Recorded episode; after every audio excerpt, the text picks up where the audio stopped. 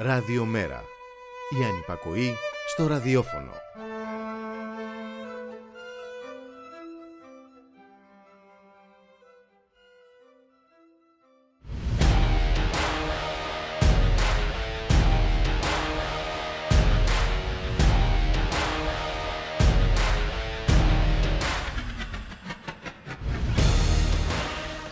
Αν θέλεις να λέγεσαι άνθρωπος, δεν θα πάψεις ούτε στιγμή να αγωνίζεσαι για την ειρήνη και για το δίκαιο. Θα βγεις στους δρόμους, θα φωνάξεις, τα χείλια σου θα ματώσουν από τις φωνές. Το πρόσωπό σου θα ματώσει από τις σφαίρες, μα ούτε βήμα πίσω. Κάθε κραυγή σου μια πετριά στα τζάμια των πολεμοκάπηλων. Κάθε χειρονομία σου σαν να γκρεμίζει την αδικία. Και πρόσεξε, μην ξεχαστείς ούτε στιγμή. Έτσι λίγο, να θυμηθείς τα παιδικά σου χρόνια. Αφήνεις χιλιάδες παιδιά να κομματιάζονται την ώρα που παίζουν ανύποπτα στις πολιτείες. Μια στιγμή, αν κοιτάξεις το ηλιοβασίλεμα, αύριο οι άνθρωποι θα χάνονται στη νύχτα του πολέμου. Έτσι και σταματήσεις μια στιγμή να ονειρευτείς, εκατομμύρια ανθρώπινα όνειρα θα γίνουν στάχτη κάτω από τις οβίδες. Δεν έχεις καιρό. Δεν έχεις καιρό για τον εαυτό σου, αν θέλεις να λέγεσαι άνθρωπος. Το ξέρω. Είναι όμορφο να ακούς μια φυσαρμόνικα το βράδυ, να κοιτάς ένα άστρο, να ονειρεύεσαι. Είναι όμορφος κειμένος πάνω από το κόκκινο στόμα της αγάπης σου, να την ακούς να σου λέει τα όνειρά της για το μέλλον. Μα εσύ πρέπει να τα αποχαιρετήσεις όλα αυτά και να ξεκινήσεις, γιατί εσύ είσαι υπεύθυνος για όλες τις φυσαρμόνικες του κόσμου, για όλα τα άστρα, για όλες τις λάμπες και για όλα τα όνειρα, αν θέλεις να λέγεσαι άνθρωπος. Αν θέλεις να λέγεις άνθρωπος θα πρέπει να μπορείς να πεθάνεις σε ένα οποιοδήποτε πρωινό. Από βραδύ στην απομόνωση θα γράψεις ένα μεγάλο τρυφερό γράμμα στη μάνα σου. Θα γράψεις στον τοίχο την ημερομηνία, τα αρχικά του ονόματός σου και μια λέξη. Ειρήνη. Σαν να γράφες όλη την ιστορία της ζωής σου. Να μπορείς να πεθάνεις σε ένα οποιοδήποτε πρωινό, να μπορείς να σταθείς μπροστά στα έξι ντουφέκια, σαν να στεκόσουν μπροστά σε ολάκερο το μέλλον. Να μπορείς απάνω από την ομοβροντία που σε σκοτώνει, εσύ να ακούς τα εκατομμύρια των απλών ανθρώπων που τραγουδώντας πολεμάνε για την ειρήνη. Αν θέλεις να λέγεσαι άνθρωπος. Τάσος Λιβαδίτης και σαν σήμερα συμπληρώνονται 100 χρόνια από τη γέννησή του. Και να που φτάσαμε εδώ χωρίς αποσκευές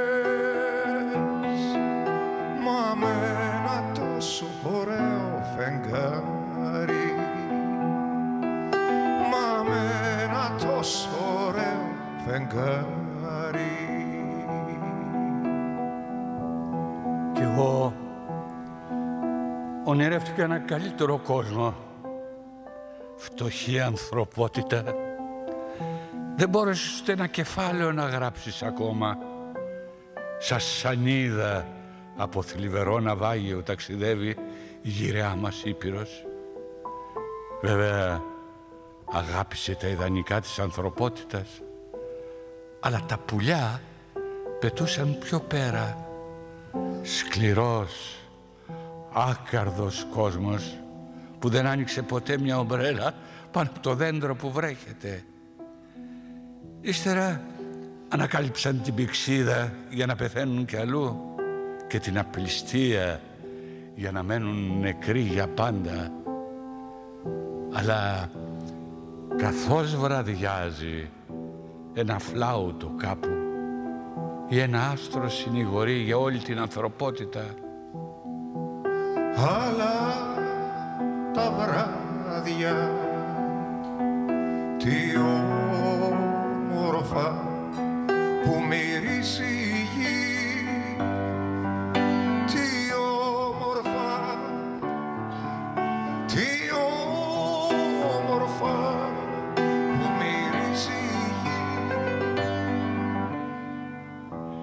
Καθώς μένω στο δωμάτιό μου, μου έρχονται άξαφνα φαϊνές ιδέες. Φοράω το σακάκι του πατέρα και έτσι είμαστε δύο. Κι αν κάποτε μ' άκουσαν να γαυγίζω, ήταν για να δώσω έναν αέρα εξοχή στο δωμάτιο. Κάποτε θα αποδίδουμε δικαιοσύνη με ένα άστρο ή με ένα γιασεμί, σαν ένα τραγούδι που καθώς βρέχει παίρνει το μέρος των φτωχών. αλλά τα βράδια τι όμορφα που μυρίζει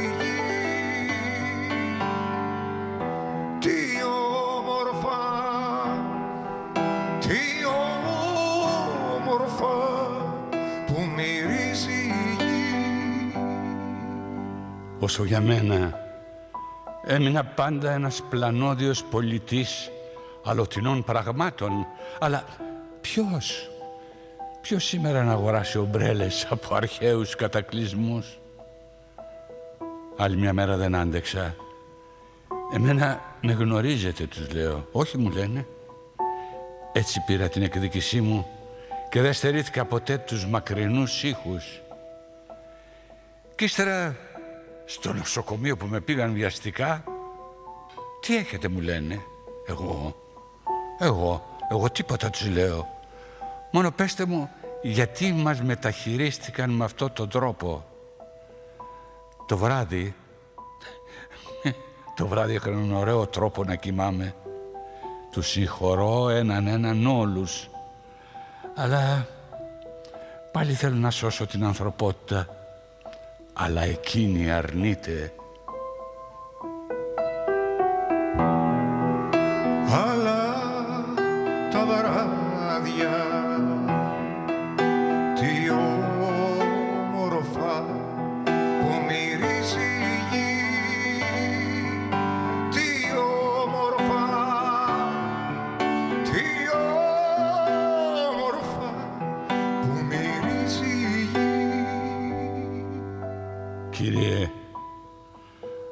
Αμάρτησα ενώπιόν σου. Ονειρεύτηκα πολύ. Έτσι ξέχασα να ζήσω. Μόνο καμιά φορά με ένα μυστικό που το είχα μάθει από παιδί ξαναγύριζα στον αληθινό κόσμο. Αλλά εκεί κανένας δεν με γνώριζε. Σαν τους θαυματοποιούς που όλη τη μέρα χάρισαν τα όνειρα στα παιδιά και το βράδυ γυρίζουν στις σοφίτες τους πιο φτωχοί και από τους αγγέλους ήταν πάντοτε αλλού και μόνο όταν κάποιος μας αγαπήσει ερχόμαστε για λίγο. Και όταν δεν πεθαίνει ο ένας για τον άλλον είμαστε κιόλας νεκροί. Αλλά τα βράδια τι όμορφα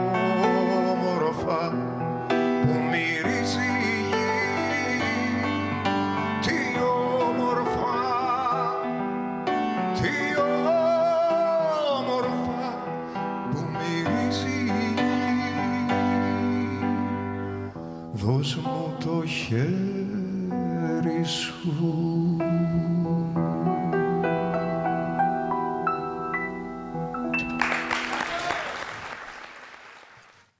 Καλό μεσημέρι φίλες και φίλοι, ακροάτερες και ακροατές. Είστε συντονισμένοι στο radiomera.gr, το στίγμα της μέρας. Στον ήχο Γιώργος Τσατσούλης, στην παραγωγή Γιάννα Θανασίου, στο μικρόφωνο η Μπουλικά Μιχαλοπούλου. Και πρέπει να επανέλθουμε στην πραγματικότητα. Καλώς ορίζουμε τον Μιχάλη Κρυθαρίδη, εκπρόσωπο τύπου του Μέρα 25. Καλό μεσημέρι Μιχάλη, φύγαμε λίγο. Καλό μεσημέρι Μπούλικα, πράγματι έτσι Με τη ταξιδέψαμε. βοήθεια του Τάσου Λιβαδίτη και όχι μόνο. Έτσι, γιατί χ- χρωστάμε πιο πολλά στους ποιητές μας από ότι στους δανειστές μας και νομίζω ότι αυτό είναι Πάντα. έτσι ένα διαχρονικό μήνυμα και όπως ε, πολύ όμορφα γράφεις στους, ε, στους στίχους του και αν δεν πεθάνουμε ο ένας για τον άλλον είμαστε Κιόλας ήδη νεκροί. νεκροί. Ε, και νομίζω Μπούλικα ίσως είναι και ένα μήνυμα αυτές τις μέρες ασχέτως της ε, πίστης ε, ή της απιστίας του καθενός μας. Ε, το μήνυμα της, ε, της ελπίδας το οποίο πρέπει να υπάρχει ούτως ή άλλως ε, στο, στον κόσμο. Μια αισιοδοξία ότι δεν, δεν είναι μονόδρομος ας πούμε εντός εισαγωγικών ο, ο, ο, ο θάνατος και όλη αυτή η προσπάθεια, εν πάση περιπτώσει, κάποιον να μας... αλλού μικρή καθημερινή θάνατη υπάρχουν με πολλούς ε, Έτσι, τρόπους ακριβώς. Μιχάλη Κρυθαρή. Δεν είναι μόνο ο φυσικός θάνατος. Υπάρχει όμως, υπάρχει και το φως, ε, υπάρχει η, η ανάταση, δεν ξέρω αν υπάρχει ανάσταση, η ανάταση ωστόσο ε, υπάρχει σίγουρα και νομίζω ότι έχουμε δείξει και στην ε, πρόσφατη ιστορία μας και, και σαν λαός και όχι μόνο και σαν, αν θες, σαν, σαν κόσμος ευρύτερα ότι υπάρχουν αυτές.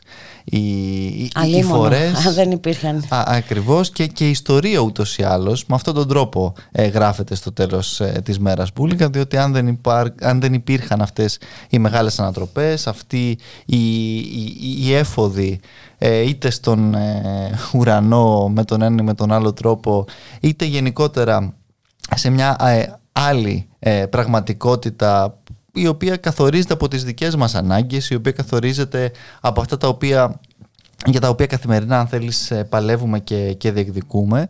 Ε, δεν, δεν, δεν, δεν είναι αλλιώς ε, αξιοβίωτη αν θέλεις αυτή η πραγματικότητα την οποία κάποιοι μας έχουν ε, ετοιμάσει, μας έχουν ράψει σε μέτρα και σταθμά άλλων για μας. ε, και χωρίς Και την χρόνια δική τώρα. μας συνένεση. Ε, με Ακριβώς. προετοιμασίες ε, χρόνων. Δεν φτάσαμε τυχαία εδώ που φτάσαμε. Ακριβώς, ακριβώς και δεν είναι και κάτι το οποίο βέβαια είναι και μόνο ελληνική πρωτοτυπία. Εδώ α, πολλά πράγματα ε, όντως τα βιώνουμε σε, στον απόγειό τους και λόγω της ε, ε, χρεοκοπίας της χώρας και λόγω όλης αυτής της κατάστασης που είναι ε, διαρκώς ε, και, και χειρότερη.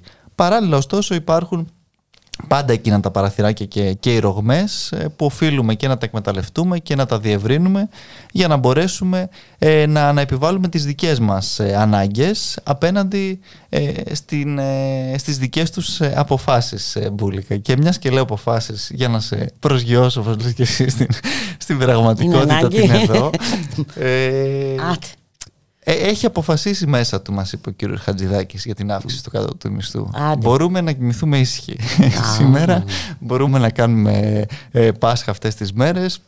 Ε, ο κύριος Χατζηδάκης έχει αποφασίσει, ο κύριος Μητσοτάκης και αυτός ε, σε λίγη ώρα θα βρεθεί με τον κύριο Χατζηδάκη να συνομιλήσουν για τον ε, κατώτατο ε, μισθό ε, τη στιγμή που βέβαια ο κόσμος ε, δεν νομίζω ότι ε, περιμένει να ακούσει πολλά, δεν νομίζω ότι θα αρκεστεί σε αυτά τα οποία θα ακούσει, αυτά τα οποία έχουν ήδη διαρρεύσει με τον ένα ή με τον άλλο τρόπο ε, είναι απειροελάχιστα μπροστά στις ανάγκες τις πραγματικές που υπάρχουν εκεί έξω, μπροστά σ- στο κύμα αυτό το οποίο πρέπει να ανασχέσει υποτίθεται αυτός ο κατώτατος μισθός αλλά μιλάμε κατ' ουσίαν για κάτι το οποίο έχει εξαλειφθεί σαν αύξηση ήδη εδώ και πάρα πολύ καιρό με όλες αυτές τις ανατιμήσεις τις οποίες βλέπουμε με την ε, κατάσταση που επικρατεί στους λογαριασμούς του ρεύματος καθημερινά με τα ενίκια ακόμα που τα ξεχνάμε και αυτά αλλά και αυτά παραμένουν σε δυσθεώρητα ύψη για την ε, μεγάλη πλειοψηφία της, ε, της κοινωνίας. Με τα χρέη που Με τα αυξάνονται, με τους πληστηριασμούς Έτσι. που δεν σταματάνε Έτσι. και μάλιστα ε, πρώτης κατοικίας και μάλιστα ε, με, ε, μιλάμε για μικρό ποσά, έτσι, τη στιγμή Ναι. που χαρίζονται ε, σε μεγαλοφιλέτες ε, δισεκατομμύρια χρεών. Ε. Ξέρεις, πάντα το, το ζήτημα είναι να, να χρωστάς πολλά. Αυτό είναι. είναι ωραίο αυτό. Καλά είναι που μου το πες. να φροντίσω. το μυστικό. Ε, και βέβαια πε- πε- μέσα έτσι και πέρα ε, από όλα αυτά ε, δεν είναι μόνο και το ζήτημα θες αυτό καθ' αυτό του κατώτου του μισθού είναι και το ζήτημα των συνθήκων εργασίας που και αυτές ξέρουμε πολύ καλά δυστυχώς ποιες είναι και πώς είναι. Να σου πω κιόλας ότι αυτές τις μέρες επειδή πολλά διαβάζουμε και ακούγονται και προσπαθούν να εξυφάνουν ένα τέτοιο αφήγημα ω συνήθως ξέρεις για τους τεμπέληδες Έλληνες, τους ανέργους που δεν βρίσκουν δουλειές και όλα τα σχετικά Έλα, και τώρα ότι υπάρχει ακόμα αυτό. ναι, ναι, γιατί... ξέ- ξέρεις, είναι διάφορα κέντρα που Ναι. ε, Α, λες τώρα μεθοδεύουν. για τους επιχειρηματίες που δεν βρίσκουν Ναι, ε, ναι, ναι. τώρα αν είναι δυνατόν. Δεν ξέρω βέβαια και τι μισθού δίνουν μπουλικά. Μα έτσι. δεν είναι μόνο Δεν οι ξέρω και τι μισθοί που είναι συνθήκες ελάχιστοι, εργασίας δεν είναι μόνο οι επικρατούν. ατέλειωτες ώρες. Ε, είναι που- που τους βάζουν να κοιμηθούν, με Ακριβώς, πόσους, μα- ακριβώς. πόσοι μαζεμένοι καλούνται να κοιμηθούν. Ε, μη- ε, ε, Όχι, μιλάμε γιατί- για παράδεκτες έτσι, τώρα για- συνθήκες για- Γιατί εργασίας. προσπαθούν να περάσουν όλες αυτές τις μέρες ένα τέτοιο μήνυμα ότι να κοιτάξτε, μας λένε για την ανεργία, αλλά να δείτε εδώ. Η, ο τουρισμός ανοίγει και δεν έχουν χέρια. Εντάξει, η- η- το, η- το τι επικρατεί βέβαια εκεί και μάλιστα κυρίως ε, αφορά νεότερους ανθρώπους, αφορά μετανάστες, αφορά, ε, αν, αν θες εντός εισαγωγικών ευάλωτες ε, κατηγορίες έτσι, του, του πληθυσμού στις οποίες όλοι αυτοί μια χαρά ξέρουν να πατήσουν χωρίς να δώσουν τίποτε απολύτως. Και αφορά και νέους ανθρώπους οι οποίοι ε, ψάχνουν να, να, να βρουν πρακτική, ναι, μια ναι, ναι, κάτι εμπειρία να, να, κάνουν, έχουν ναι. εργασιακή και πατάνε πάνω σε όλα αυτά. Άρα να μην ακούμε ε, διάφορα τέτοια ε, μέρες ε, που είναι γιατί ξέρουμε πολύ καλό ότι η πραγματικότητα είναι διαφορετική από αυτή την οποία κάποιοι ε, πλασάρουν. Ναι, να μας δώσουν εμάς να δικούμε λοιπόν τις επιχειρήσεις τους Ναι, και και να, να δούμε δουλεύουν εκείνοι αν σαν θα- εργαζόμενοι. Ε, Ναι, να ναι. αλλάξουμε Να- να ρόλους. δούμε ναι. με ποια προθυμία θα μπουν, έτσι. Ακριβώς, Μπουλίκα. Ε, και βέβαια, πέρα από αυτό παραμένει και το, το μεγάλο ζήτημα φυσικά, το ζήτημα της ακρίβειας, της ενέργειας. Είχε και μια συνέντευξη ο, ε, ο Αλέξης Τσίπρας το πρωί στο, στο Open, όπου Μπουλίκα, εγώ και σε συνέχεια αν θες και τον όσον είπες στο συνέδριό του, βλέπω γενικότητες, βλέπω αριστολογίες, να σου πω μόνο συγκεκριμένα δύο-τρεις φράσεις που συγκράτησα που νομίζω ότι δείχνουν ε, τις, ε, τις προθέσεις της αξιωματικής αντιπολίτευσης αν την επόμενη μέρα αναλάβει και διακυβέρνηση. Στο ζήτημα ας πούμε ε, της ιδιωτικοποίησης της ΔΕΗ. Δεν λέει ο κύριος Τσίπρος, ξέρεις, εμείς θα ε, επανεθνικοποιήσουμε τη ΔΕΗ, θα την κοινωνικοποιήσουμε, τον ΑΔΜΙΕ, το ΔΔΙΕ, τα δίκτυα, διότι όλα αυτά είναι ένα πακέτο. Τι λέει, θα αποκαταστήσουμε τις επιπτώσεις λέει από την ιδιωτικοποίηση. Τι σημαίνει αποκατάσταση των επιπτώσεων από την ιδιωτικοποίηση; Για μας, η αποκατάσταση αυτή γίνεται μόνο με την επανεθνικοποίηση. Αν έχει κάτι άλλο ο κύριος Τσίπρας στο μυαλό του, δεν είναι αυτό το οποίο είναι το ζητούμενο. Ή επίσης ε, λέει Μπούλικα ότι θα, κάνει, θα γίνει λέει, παρέμβαση στο χρηματιστήριο της ενέργειας.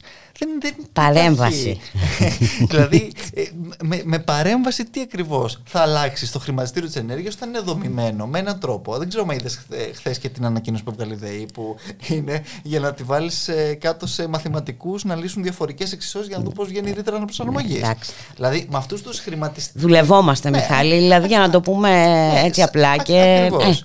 Ε, θα μας πούν λαϊκιστές βέβαια, αλλά ε, εμένα ουδόλως με απασχολεί Αλλά αυτό δεν ξέρω προσωπικά. με- Με τι παρέμβαση μπορεί να αλλάξει αυτό, εάν δεν καταργηθεί αυτό το χρηματιστήριο της ενέργειας, το οποίο βέβαια καταλαβαίνω ότι είναι δύσκολο για τον κύριο Τσίπρα όταν ο ίδιος το έστησε να πει τώρα ότι πρέπει να καταργηθεί. Αλλά εδώ δεν μπορούμε να, να μασάμε τα λόγια μας, διότι εκεί έξω η κοινωνία πραγματικά στενάζει. Και τα ίδια ήξει αφήξει ακούω και από τον κύριο Μητσοτάκη. Δεν είναι... Και αυτός σου λέει ότι να, που βγήκε και χθες ο άνθρωπος τρεβηθούσε και είπε ότι θα, θα, συνεχίσουμε, θα συνεχίσουμε τη στήριξη, λέει και το Μάιο.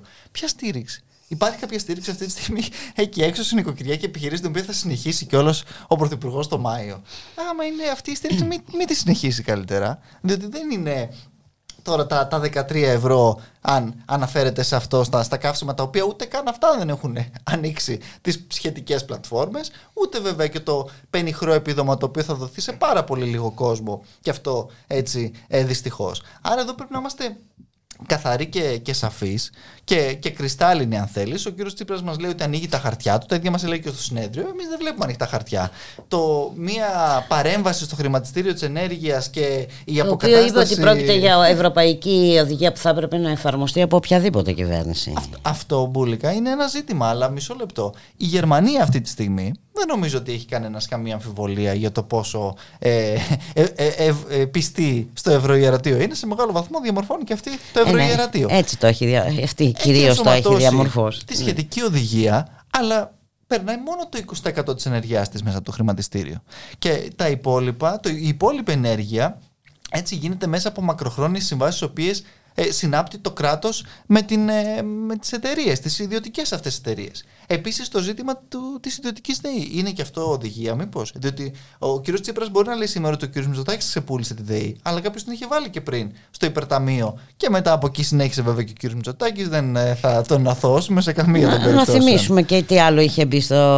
Να, να θυμίσουμε για την ΕΕΔΑΠ. Ακριβώς. Ε; Ο, όπου εκεί και εκεί, αν δεν ήταν το ΣΤΕ να, να Αυτό. πει ότι δεν μπορεί να γίνει Και, άμεση και πριν το ΣΤΕ, οι κινητοποιήσεις του κόσμου, των, ε, των κινημάτων, Βέβαια, των φορέων, βέβαια, των βέβαια. πολιτών. Η πίεση και το δημοψήφισμα που είχε γίνει και όλα τα σχετικά. Αλλά και εκεί πάλι τι μεθοδεύουν τα, όπως ξέρουμε πολύ καλά, το εξωτερικό υδροδοτικό δίκτυο έτσι εδώ στην Αθήνα δεν είναι ότι Μα και εκεί Παράλληλα, γίνεται, δεν μεθοδεύουν. γίνονται κινήσεις και εκεί υπάρχει μια μάχη σε εξέλιξη, Ναι. Μιχάλη Κρυθαρίδη. βέβαια και, Και βέβαια τώρα αυτά τα στερεότυπα και τα ωραία κλισέ που μπορεί να ακούγονται ε, όμορφα ότι θα κόψει τα, ο ΣΥΡΙΖΑ θα κόψει τα κλεφτόδεντρα. Ε, ε, δεν νομίζω ότι είναι. Ναι, καλά. Και σοσιαλισμός η βαρβαρότητα επίσης. Ναι, αλλά εντάξει. δεν, νομίζω ότι πρέπει να είμαστε πολύ συγκεκριμένοι και σαφείς σε αυτά τα οποία λέμε.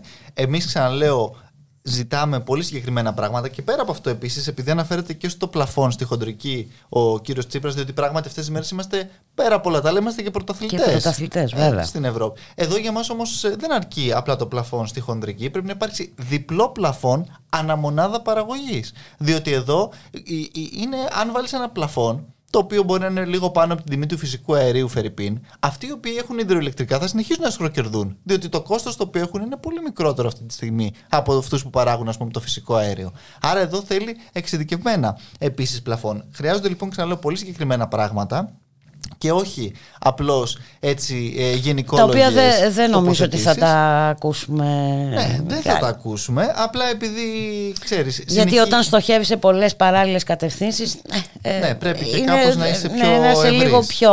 Ναι. Ναι, απλά στο τέλος της μέρας προφανώς όλα αυτά ε, δεν μας λένε τίποτα και δεν λένε τίποτα και εκεί έξω στον κόσμο Μπούλικα, ο οποίο ακούει γενικώς και αορίστως είτε από τον κύριο Τσίπρα είτε από τον κύριο Μητσοτάκη, θα πάει σε λίγο και όπως λέγαμε και για τον κατώτατο μισθό σημαντική αύξηση του κατώτατου μισθού, την οποία έχει ήδη κατασταλάξει κιόλας ο κύριος Χατζηδάκης, όπως μας λέει. Συνέχισε της στήριξης στα νοικοκυριά. Και, αν, και, και προσοχή, υποτίθεται από τη μία ότι συνεχίζει τη στήριξη στα νοικοκυριά, απ' την άλλη όμως τι μας λέει, ότι περιμένει λύση από την Ευρώπη. Και αν δεν έρθει λύση από την Ευρώπη, τότε θα αναλάβει πρωτοβουλίες. Άρα προφανώς δεν στηρίζει τίποτα. Όχι ότι μετά και οι πρωτοβουλίες που θα αναλάβει σωθήκαμε. Εντάξει, όλα γίνονται για τις εντυπώσεις. Ε... αυτό είναι το θέμα, αλλά αυτές τις μέρες δυστυχώς και μέσα σε αυτές τις ε, συνθήκες this ο κόσμος λαμβάνει τους λογαριασμούς του, βλέπει αυτά τα οποία βλέπει, βλέπει τις τις ε, λοιπόν, ρήτρες αναπροσαρμογής. Κοίτα, και εδώ υπάρχουν κινήσεις και για τη ρήτρα αναπροσαρμογής, γίνονται αγωγές. Ε, μπορούμε να το πολεμήσουμε. Και, και πρέπει να το πολεμήσουμε Ακριβώς. και καλά κάνουμε και το πολεμάμε. Αλλά όχι ότι δεν είναι ζήτημα πολιτικής βούλησης και ότι για όλα αυτά αυτά είναι οι Βρυξέλλες. Σε πάρα πολλά αυτά είναι οι Βρυξέλλες, αλλά δεν είναι να κρυβόμαστε εκεί πίσω από τις Βρυξέλλες διαρκώς, διότι υπάρχουν μια σειρά αποζητήματα που μια χαρά αν θέλανε. Ε, και εν πάση περιπτώσει, αν οι Βρυξέλλες πούνε ότι πρέπει να αρχίσουν οι ομαδικές αυτοκτονίες, τι, τι, τι, θα γίνει; Ακριβώς. Θα αυτοκτονήσουμε ομαδικώς; Ε, πο, πολύ Για να το πάμε και πιο ναι, πέρα. Ναι, ναι, δηλαδή, σαφώς, σαφώς, ε. σαφώς. Μα δεν γίνεται. Είναι, είναι μη βιώσιμη αυτή η κατάσταση. Ό,τι και να πούνε οι όποιες Βρυξέλλες και αν το πούνε. Δεν το συζητάμε αυτό. Είναι πραγματικά μια κατάσταση απελπισίας την οποία αντιμετωπίζει ο κόσμος εκεί έξω, ο οποίος ε, δεν, δεν, ξέρει πραγματικά αυτές τις μέρες πώς θα βάλει στο τραπέζι του υποτίθεται το εορταστικό, πώς θα πάει να ψωνίσει με όλες αυτές τις συνθήκες. Τι θα κάνει για να πληρώσει τους λογαριασμούς του πλέον. Ε, ο ο κόσμος λαμβάνει το μισθό του και περιμένει πρώτα να, να έρθει η ΔΕΗ για να προγραμματίσει μετά πώς θα βγάλει το μήνα. Μα ε, εδώ υπάρχουν έρευνες και στην Θεσσαλονίκη έγιναν και στην Αθήνα που κόβουν και από τα βασικά. Ναι. Κόβουν από το φαΐ. Μα όταν δεν φτάνει μπουλίκα ούτε μέχρι. Ε, και, και πάλι σύμφωνα με έρευνες, ούτε μέχρι το μισό μήνα να τα ε, βγάλει. Ε, δεν αξίζει τον κόπο τώρα να κόψουμε το φαΐ. Θα πρέπει να βρούμε έναν τρόπο για να πληρώσουμε ναι. ε, το ρεύμα. Για για να πάνε τα, για να γεμίσουν ακόμη περισσότερο ε, ε, ορισμένων οι τσέπες. Πρέπει η, η, κυβέρνηση να μην κόψει ακριβώς ο κόσμος το, το φαΐ σε καμία περίπτωση. Πρέπει η κυβέρνηση να κόψει το λαιμό της όμως μπουλικά για να βρει. Έπρεπε να τον έχει ήδη κόψει. Ακριβώς σε όλα αυτά τα οποία και είναι αυτή τη στιγμή τον κόσμο εκεί έξω και, και, και ο οποίος κόσμος δεν, δεν μπορεί ε, και δεν υπομένει πλέον κιόλας, αν θέλεις, απλώς αυτές τις επικοινωνιακές φιέστες είτε του ενός είτε του άλλου είτε του παράλληλου. Εδώ χρειάζονται συγκεκριμένες απαντήσεις και συγκεκριμένες πράξεις. Δεν μπορεί να περιμένει κανείς ούτε τη Σύνοδο Κορυφής, ούτε τον κύριο Μητσοτάκη, ούτε τις παρεμβάσεις του, του κύριου Τσίπρα, ούτε κανενός έτσι μπουλικά. Και επειδή μιλάμε για επικοινωνία και για εντυπώσεις και τα λοιπά, ε, μια δήλωση από τον Εμμανουέλ Μακρόν. Λοιπόν, είπε αυτός ο κύριος. Για το πουλόβερ. Όχι, για το πουλόβερ. το ξεκίνησε το ξύλο, μα λέει, το πουλόβερ. λοιπόν, αν αρχίσουμε να αμφισβητούμε όλους τους κανόνες, θα έχουμε αναρχία. Αυτοί οι νεαρούλιδες θα έπρεπε να σέβονται τη δημοκρατία. Σε ποιους αναφέρεται, λες εσύ, στους φοιτητές φυσικά. Ε... Τους έχει ξαναπροσβάλει, δεν είναι πρώτη φορά, αν ναι, θυμάσαι καλά. Η λογική λοιπόν, οι ναι, ναι. νεαρούλιδες ε, και οι κανόνες. Οι κανόνες που αυτός έχει επιβάλει, όλοι μαζί με την παρέα του την όποια και όλοι θα πρέπει να ακολουθούν, έτσι. Κανόνες ε, που δεν αφήνουν στους φοιτητές Απαντά λοιπόν ζωής. στους φοιτητές της Σορβόνης ε, και στα πλακάτ που είναι κρεμασμένα στο Πανεπιστήμιο και γράφουν ούτε Λεπέν ούτε Μακρόν η επανάσταση είναι αναγκαία.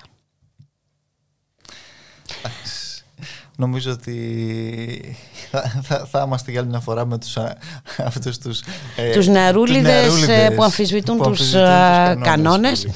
Πάμε για ένα μουσικό διάλειμμα εδώ με τη βοήθεια του φίλου μας του Γιώργη.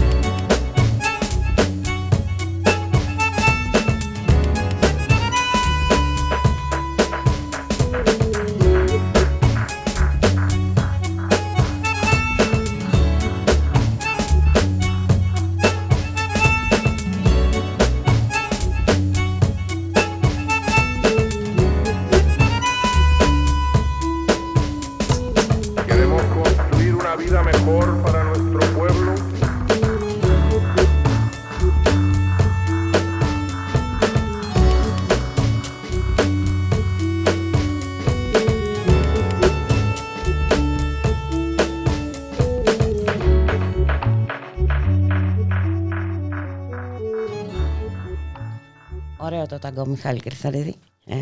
Πολύ ωραίο. να ευχαριστήσουμε τον Γιώργο τον Τζατζούλη εδώ, που είναι στον ήχο, μας βάζει και ωραίες μουσικές και χρειαζόμαστε. Ε, ε, χρειαζόμαστε λίγο πολιτισμό, λίγο αισθητική, λίγο ποίηση, λίγο τραγούδι. Ε. Ακριβώς. Και αυτές τις μέρες νομίζω είναι μια καλή ευκαιρία ε, να ξεφύγουμε όλες και όλοι από όλα αυτά τα, τα καθημερινά και τα τριμμένα και τα δύσκολα. Να αφήσουμε λίγο πίσω, ναι. έτσι κι αλλιώς θα τα ξαναβρούμε. Αυτό χρειάζεται και για να, έτσι, να ηρεμήσουμε και να καθαρίσει λίγο το μυαλό και, και η σκέψη μας ε, για να δούμε, ξέρεις, πολλές φορές χάνουμε μέσα σε όλες αυτές τις ε, ασφικτικές συνθήκες και το πραγματικό νόημα και των όσων κάνουμε και των όσων ζούμε και των όσων έτσι σκεφτόμαστε και, και βλέπουμε. Ε, εντάξει, τα πράγματα ήταν δύσκολα και είναι δύσκολα εδώ και πολλά έτσι, χρόνια. Δεν το βάλαμε κάτω, θα συνεχίσουμε να μην το βάζουμε. Ούτε ε, και τώρα ό,τι και να μας Αυτός πούν είναι όπως, μονόδρομος πράγματι. αυτό είναι το, ξέρεις, το, το, μόνο δόγμα στο οποίο δεχόμαστε το δεν υπάρχει εναλλακτική. δεν υπάρχει εναλλακτική από αυτόν τον ε, ανυποχώρητο αγώνα και την, ε, την πάλη διότι πολύ απλά ε, πρέπει να ζήσουμε και να ζήσουμε έτσι, όχι να επιβιώνουμε Ακριβώς. όπως ε, κάποιοι φαντάζονται ενδεχομένως και θέλουν πουλικά. Και επειδή βλέπω εδώ ο, μπροστά μου τα νέα από τον Υπουργό Υγείας, ε, μας μίλησε για νέα φάση της πανδημίας, Ναι, ναι. αυτή της συνύπαρξης Της με τον ιό. συνύπαρξης, σαν το ταγκό. αλλά ρε παιδί μου, εντάξει, θα συνυπάρχουμε, αλλά άμα χρειαστεί, ναι, ναι, πάντα είναι και υπάρχει αυτή η, η απειλή. Βέβαια, κα- καμιά σκέψη τώρα για κάτι που ονομάζεται εσύ δεν υπάρχει. Η συνύπαρξη όχι, εκεί όχι, θέλουν αυτό, απλώς το, του ιδιωτικού αυτό είναι τομέα. τελειωμένο, ναι, Έτσι. για αυτούς δηλαδή Ναι, είναι ακριβώς, ακριβώς. τελειωμένος. Εντάξει, νομίζω ότι και αυτή η συνύπαρξή τους με την εξουσία σιγά σιγά ε, έχει αρχίσει και δυσκολεύει πάρα πολύ για πάρα πολλές ε, μερίδες της, ε, της κοινωνίας. Μια κοινωνία που ωστόσο δεν θα εγκλωβιστεί όσο και αν κάποιοι το θέλουν σε ε, εύκολα διλήμματα και ψευδε, ψευδεπίγραφα διότι γνωρίζει πολύ καλά και το έχει βιώσει στο, στο πετσί της, ε, τι συνέβαινε αν θες ακόμα και πριν από τα μνημόνια μπουλικά, με μια 40ετία εναλλαγής ε, Βέβαια. στην, ε, στην εξουσία από άλλους πόλους ε, τότε, όχι και τόσο διαφορετικούς. Και τα δομικά προβλήματα ε, ε, υπάρχουν από τότε. Δεν είναι τυχαίο ας πούμε, που έχουμε φτάσει να μην έχουμε παραγωγή. Ε, βέβαια. Δεν είναι τυχαίο ότι έχουμε φτάσει να, να ξεπουλήσουμε όλες τις βασικές υποδομές, ε, να, να έχουμε χάσει ε, το μεγάλο μέρος του εργατικού δυναμικού της, ε, της χώρας. Να σου πω και και κάποια στοιχεία που και χθες ας πούμε, που βλέπαμε. Σκέψου ότι από το 2007 μέχρι το 2021 χάσαμε σε ε, α, α, ε, κατακεφαλήνα καθάριστο εγχώριο προϊόν 22,2%. Ε, πα- παγκόσμια Ναι, ναι, πρω- πρω- πρωτοτυπία και πρωτοτυπία. εκεί, πρωτοαθλητισμός για άλλη μια φορά. Έτσι, για να μην ξεχνιόμαστε κιόλας, επειδή πολλά ακούμε και για τις εξόδους από τα μνημόνια και για τη σωτηρία των μνημονίων Βέβαια. και για τις κανονικότητες και όλα αυτά τα, τα πολύ όμορφα. Που πόσο σχέση έχουν πραγματικά έτσι με την, ε, με, με την αλήθεια μπουλικά. Ε, εδώ ε, ήρθε η ώρα να αποχαιρετιστούμε Μιχάλη Κερθαρίδη. Να πούμε ότι διαζώσει θα τα ξαναπούμε την, ε, Την άλλη εβδομάδα. την άλλη εβδομάδα. Αυτό ακριβώς. Ε, καλές γιορτές σε όλες και όλους. Ε, και, και ξένιας, δεν ήσυχα. ξέρω. Π- Κάψτε τους λογαριασμούς στο, στη σούβλα. να κλείσουμε έτσι αισιόδοξα. να είσαι καλά. Καλή Γεια σας. συνέχεια. Γεια χαρά.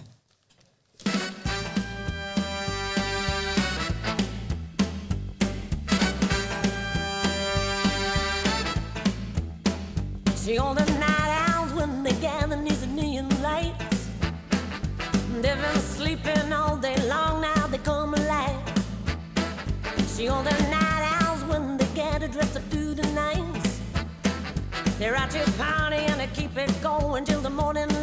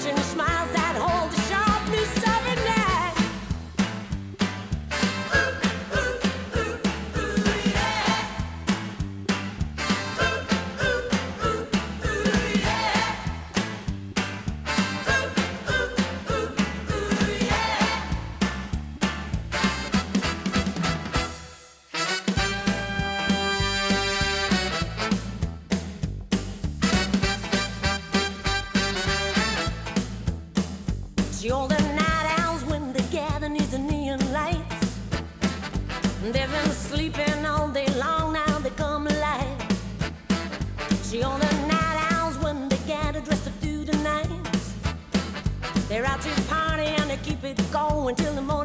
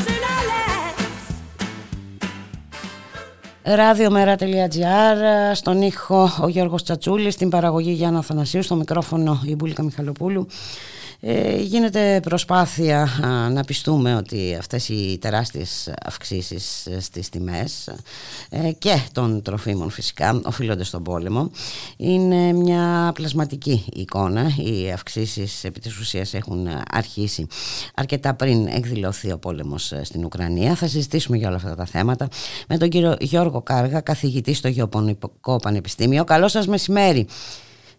Καλό Τι σας κάνετε; μεσημέρι. Τι κάνετε; Καλά, μια χαρά εσείς. Καλά, προσπαθούμε. Και προσπαθούμε να Όλοι δούμε, το ίδιο. ε, να δούμε πίσω α- από αυτά που μας παρουσιάζονται ως ερμηνείες, ε, ε, κύριε Κάργα, και αναφέρομαι συγκεκριμένα στα, στο ράλι με τις τιμές των ε, τροφίμων.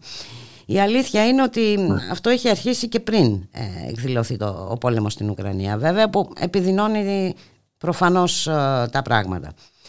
Να μιλήσουμε λίγο για την ε, αγροτική παραγωγή. Ναι, ναι, βέβαια.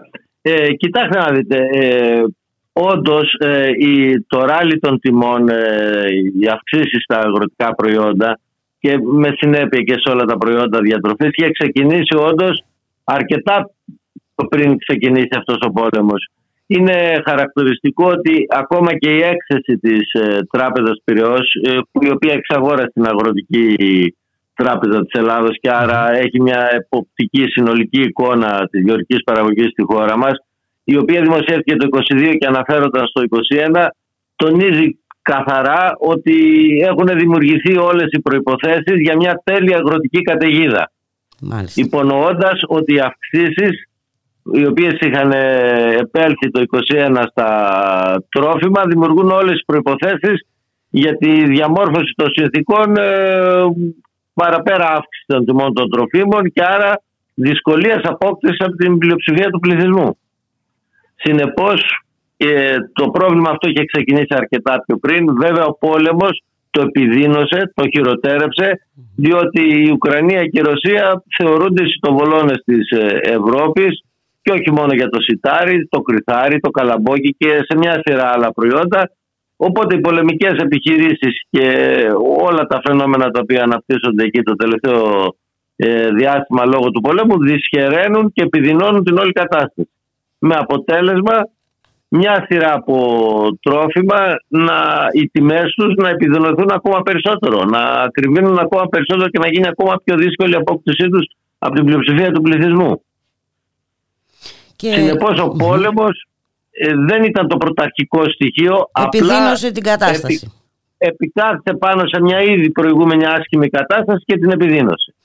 Να δούμε όμως ε, ε, πού οφείλεται αυτή η ανωδική τάση των τιμών και πριν βέβαια την εκδηλωθεί ο πόλεμος στην Ουκρανία. Ναι. Κοιτάξτε να δείτε, για να αποκτήσει κάποιος μια πιο εποπτική εικόνα της κατάστασης με τα τρόφιμα πρέπει να δει τη συνολική εικόνα που έχει διαμορφωθεί στην αγροτική παραγωγή σε παγκόσμιο επίπεδο και στη χώρα μας.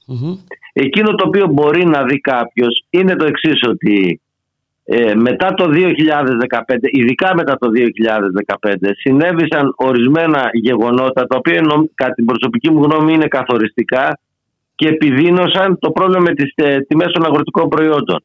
Αυτά τα γεγονότα είναι τα εξής. Ε, πλέον η γεωργική παραγωγή έχει περάσει στα χέρια τριών πολυεθνικών κολοσσών.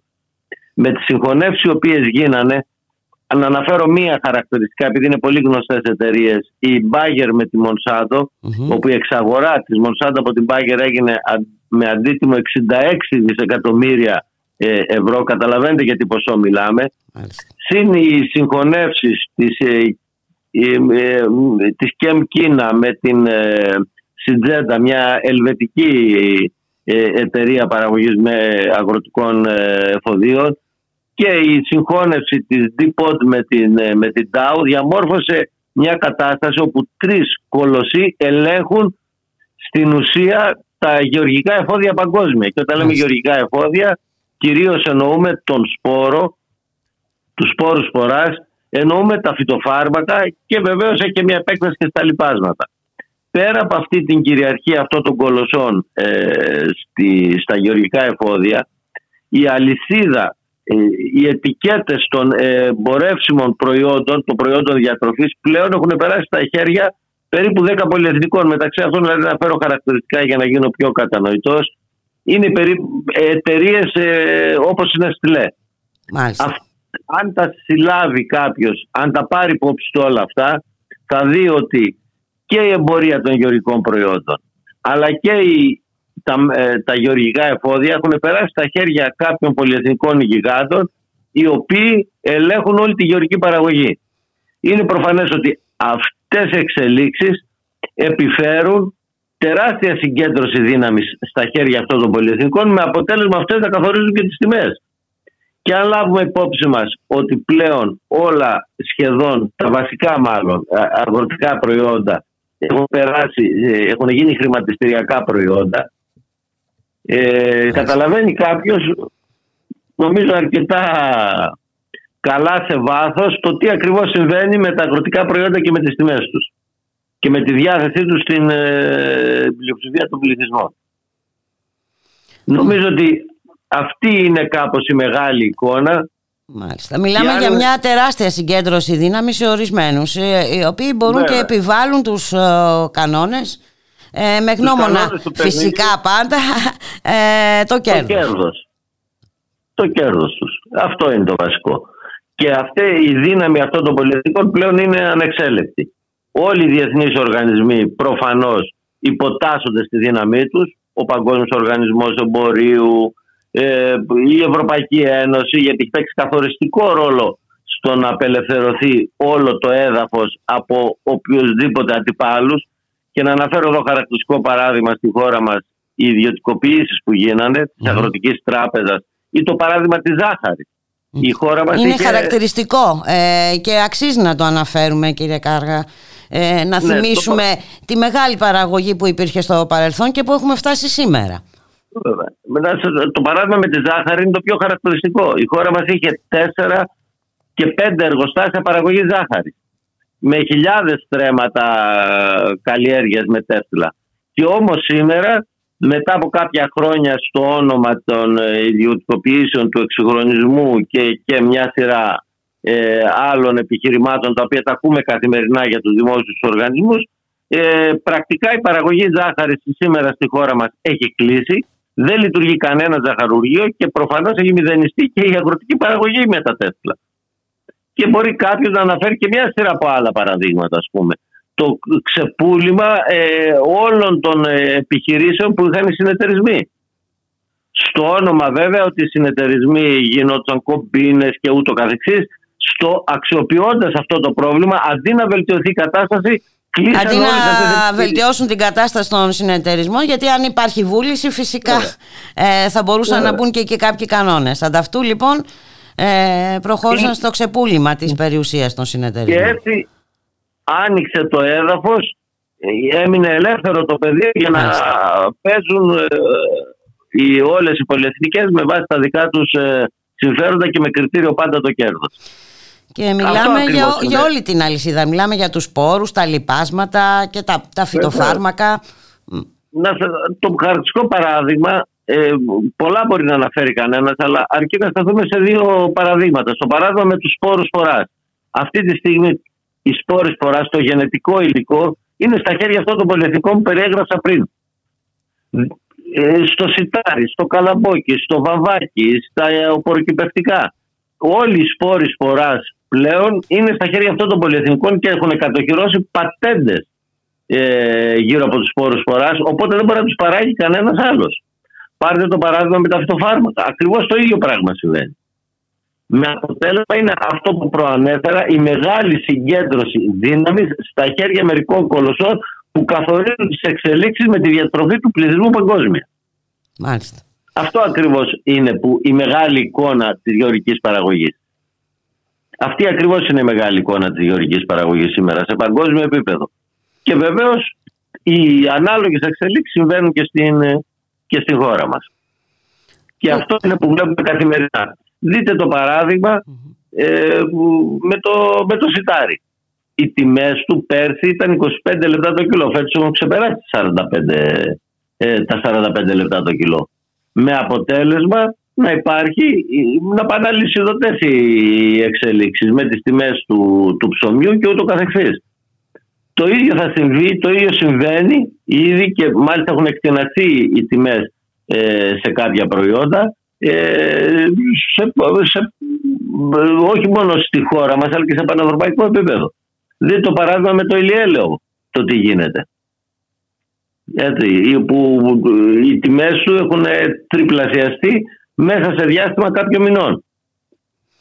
Έτσι λοιπόν, Μάλιστα. αν συνυπολογίσουμε τη δύναμη αυτή των πολυεθνικών, της ιδιωτικοποίησης και το κλείσιμο επιχειρήσεων οι οποίες γίνανε, ε, καταλαβαίνει κάποιος ποια είναι η βασική αιτία της ακρίβειας ε, των τροφίμων πρακτικά. Περί αυτού πρόκειται. Και βέβαια και για να περάσουμε για τους παραγωγούς καταλαβαίνουμε λοιπόν ότι εκτός ότι έχει μειωθεί ε, ο αριθμός και των μικρών και των μεσαίων παραγωγών και το μέλλον είναι εξαιρετικά δυσίωνο κύριε Κάργα. Κοιτάξτε, ε, βεβαίως έτσι είναι. Ε, ο αριθμός των, ε, των αγροτών, των μικρών και μεσαίων παραγωγών ε, στη χώρα μας έχει μει- μειωθεί ραγδαία τα, τις τελευταίες δεκαετίες. Ε, η κατάσταση όμως τώρα είναι, δεν είναι απλά μια συνέχεια αυτού που ήδη υπήρχε, αλλά γίνεται μια ατομή. Όταν η τιμή του λιπάσματος έχει τριπλασιαστεί, όταν έχουν εκτοξευτεί στα ύψη τιμές των φυτοφαρμάκων και των σπόρων, καταλαβαίνετε σε τι αδιέξοδο βρίσκεται ένας μικρός και μεσαίος παραγωγός. Με αποτέλεσμα να δυσκολεύεται να ξεκινήσει την καλλιέργειά του την, ε, την ανοιξιάτικη. Δεν μπορεί δηλαδή ε, σήμερα χωρίς καμία στήριξη από πουθενά και αν συνυπολογίσουμε και την ιδιωτικοποίηση της, και την εξαγορά της αγροτικής τράπεζας ε, από την Πυραιός έχει πλέον αδυναμία γιατί δεν έχει στη διάθεσή του άτο καδάνια, χαμηλό το καδάνια να μπορεί να ξεκινήσει την παραγωγή. Αν συνυπολογίσουμε λοιπόν τον παράγοντα δεν έχει τέτοια εργαλεία στα χέρια του και συνυπολογίσουμε την εκτόξευση των τιμών των αγροτικών εφοδίων, καταλαβαίνουμε σε τι αδιέξοδο έχουν φτάσει οι μικροί παραγωγοί, οι οποίοι πρακτικά έτσι όπως οδεύουν τα πράγματα, θα αναγκαστούν αργά, α- αργά ή γρήγορα να φύγουν από τη γεωργική παραγωγή. Διότι δεν έχει έννοια κάποιος να προσπαθεί να παράγει όταν ε, έχει τέτοιες δυσκολίες. Και τι θα Αυτό γίνει; ακριβώς Αυτό συμβαίνει. ακούγεται τρομακτικό όμως ε, κύριε Κάργα. Είναι τρομακτικό. Βέβαια. Ε, αυτό το οποίο θα γίνει είναι ότι η γη θα περάσει στα χέρια ακόμα μεγαλύτερων ε, παραγωγών και έτσι θα κυριαρχήσουν, θα υπάρχουν στη γεωργική παραγωγή μόνο μεγάλη παραγωγή. Δεν θα μπορεί να υπάρχει τίποτα άλλο. Δεν θα μπορεί. Δηλαδή ο, ο μικρός και με, μεσαίος αγρότης ε, νομοτελειακά θα πεταχτεί έτσι από τη γεωργική παραγωγή. Που βέβαια έχει συμβεί σε πολύ μεγάλο βαθμό στη χώρα μας. Έτσι. Το ίδιο θα συμβεί, συμβαίνει σε μια σειρά από άλλες χώρες. Ε, αν δείτε και την κατάσταση και στις υπόλοιπες χώρες, οι, οι ίδιες είναι οι εξελίξεις. Σε αυτή τη φάση λοιπόν βρισκόμαστε όσον αφορά τις εξελίξεις της, της ε, γεωργικής παραγωγής. Προοδευτικά δηλαδή όλοι θα περάσει στα χέρια μεγάλων ε, παραγωγών με ό,τι συνέπειες θα έχει αυτό στις τιμές και στην ποιότητα των γεωργικών ε, Και στις τιμές αλλά και στην ε, ποιότητα έτσι και δεν θα, και δεν θα έχουμε και επιλογές δηλαδή. Βέβαια, εννοείται, εννοείται, εννοείται. Εννοείται. Νομίζω είναι κατανοητό από αυτά που αναφέραμε. Ναι, είναι απόλυτα κατανοητό και το ερώτημα τώρα είναι τι μπορούμε να κάνουμε. Ε, το τι μπορούμε να κάνουμε πρώτα απ' όλα ε, ε, θεωρώ μισό λεπτό μια παρένθεση ξεχάσαμε πριν να αναφέρουμε και το θέμα με τα βιοκαυσιμα ε, το οποίο μεγάλο κομμάτι της παραγωγής έχει, δεσμεύεται σε παγκόσμιο επίπεδο για την παραγωγή βιοκαυσίμων. Πρέπει να το συνυπολογίσουμε και αυτό το πράγμα με αποτέλεσμα τεράστιες εκτάσεις σε παγκόσμιο επίπεδο να βγαίνουν ε, ε, εκτός παραγωγής τροφίμων. Το παράδειγμα με το ηλιέλαιο στη χώρα μας που έχει τριπλασιαστεί η τιμή του το τελευταίο διάστημα έχει να κάνει με το εξής γεγονός. Δεν είναι ότι η χώρα μας δεν έχει. Ε, δεν μπορεί να παράγει ηλιέλαιο. Είναι γιατί αυτό έχει δεσμευτεί με συμβόλαια για το καύσιμα. Μάλιστα. Με αποτέλεσμα να είναι πολύ λίγο αυτό το οποίο μπορεί να χρησιμοποιηθεί από τον κόσμο και λόγω του πολέμου στην Ουκρανία δένεται άμεσα, επειδή είναι, ε, παράγεται αρκετή ποσότητα ηλιελαίου εκεί, να οι τιμές έχουν εκτοξευτεί και στο ηλιέλαιο στα ύψη. Βλέπετε πώς η γενική εικόνα δένεται με την επιμέρους στη χώρα μας και δημιουργεί μια κριτική κατάσταση. Τώρα, στο τι μπορεί να γίνει. Το πρώτο βήμα, κατά την άποψή μου, το οποίο πρέπει να γίνει είναι το ότι πρέπει να υπάρχει διατίμηση των τιμών των τροφίμων. Και βεβαίως και των αγροτικών εφοδίων. Και σε αυτή την κατεύθυνση πρέπει η κυβέρνηση να καταργήσει το ΦΠΑ στα, στα τρόφιμα, τα οποία είναι το βασική προπόθεση για να ζήσει Δεν μπορεί να, ε, ε, να έχει τέτοιες τιμές, ας πούμε, φόρων ή ΦΠΑ, τα οποία οδηγούν στο να μην μπορεί ο εργαζόμενος να αγοράσει, ας πούμε, ε, τα προϊόντα. Άρα λοιπόν πρέπει πρώτα απ' όλα να κτυπηθεί όλο αυτό το κύμα της ακρίβειας με την κατάργηση των φόρων στα τροφιμα και και βεβαίως ας πούμε με την ε, διατίμηση των ε, τροφίμων, των τιμών των τροφίμων. Δεύτερο πράγμα είναι ότι πρέπει να κινηθούμε λίγο αντίστροφα με την έννοια ότι πρέπει να υπάρχει δημόσιος τομέας παραγωγής λιπασμάτων, φυτοφαρμάκων, σπόρων. Κάτι το οποίο θεωρούμε δεδομένο ότι αυτά, ε, έτσι όπως εξελίσσεται η κατάσταση, ότι μόνο η αγορά και οι πολυεθνικές μπορούν να τα διακινούν. Νομίζω ότι πρέπει να σκεφτούμε λίγο αντίστροφα ότι πρέπει να υπάρχει ένας δημόσιος τομέας παραγωγής τροφίμων παραγωγής σπόρων, φυτοφαρμάκων και λοιπασμάτων, ώστε να εξασφαλιστεί η διατροφή ε, του κόσμου, του πληθυσμού.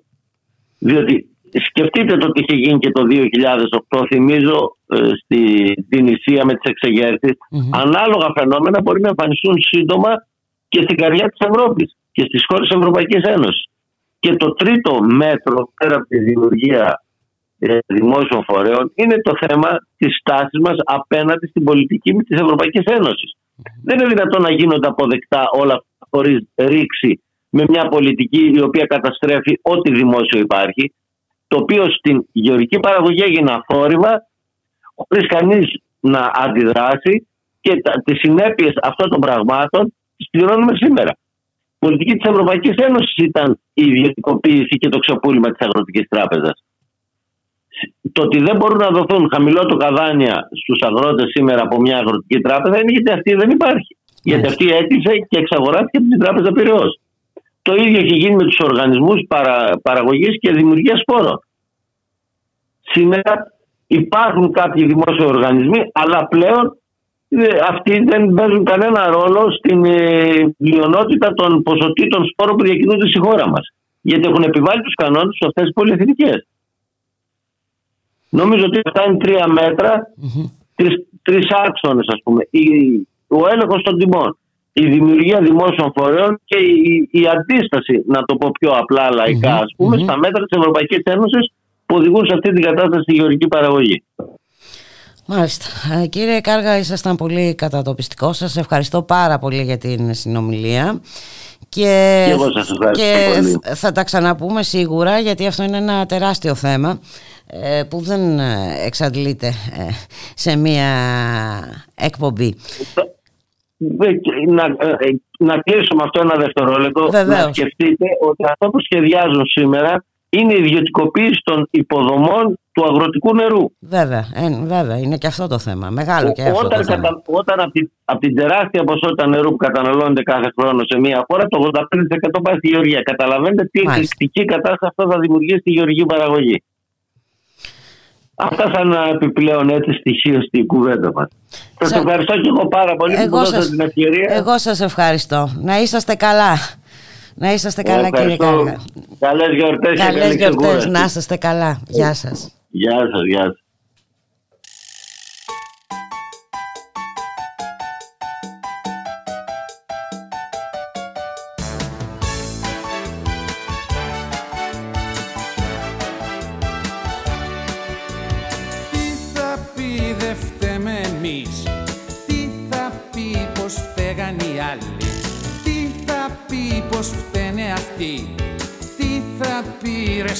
Τι θα πει Θα πει πως φταίμε κι εμείς.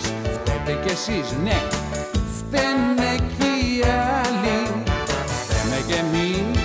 Φταίτε κι εσείς. Φταίει κι ο Χάτζη Πετρής. Φταίμε κι εμείς. Φταίτε κι εσείς ναι. Φταίνε κι οι άλλοι. Φταίμε κι εμείς. Φταίτε κι εσείς ναι. Φταίει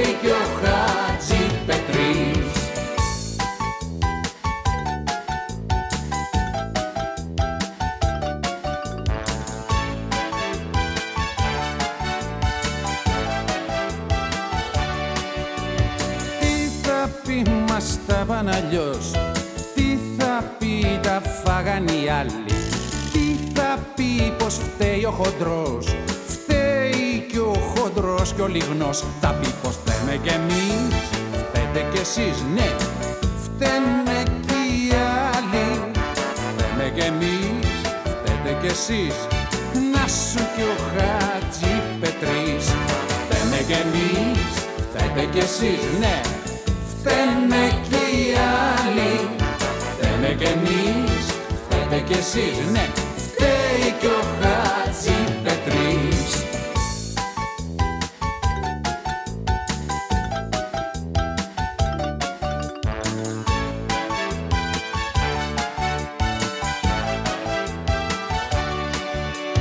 Τι θα πει θα φάτε καλά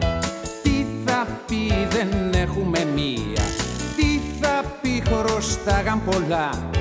Ήτανε στημένο αλλά Θα πει πως φταίμε κι εμείς. Φταίτε κι εσείς ναι. Φταίνε κι οι άλλοι. Φταίμε κι εμείς. Φταίτε κι εσείς. Φταίει κι ο Χάτζη Πετρής. Φταίμε κι εμείς. Φταίτε κι εσείς ναι. Φταίνε κι οι άλλοι. Φταίμε κι οι τρεις. Φταίμε κι οι τρεις ναι. Άντε κι ο Χάτζη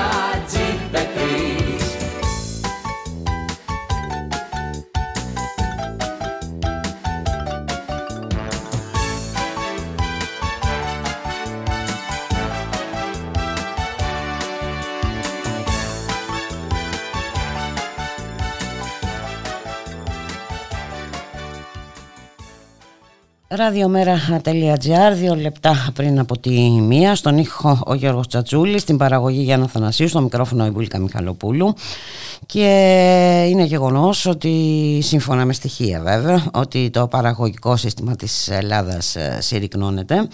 Έχει οδηγήσει σε μεγάλη και συνεχιζόμενη απόκληση της ελληνικής οικονομίας από το μέσο όρο των 37 ανεπτυγμένων χωρών ε, του κόσμου.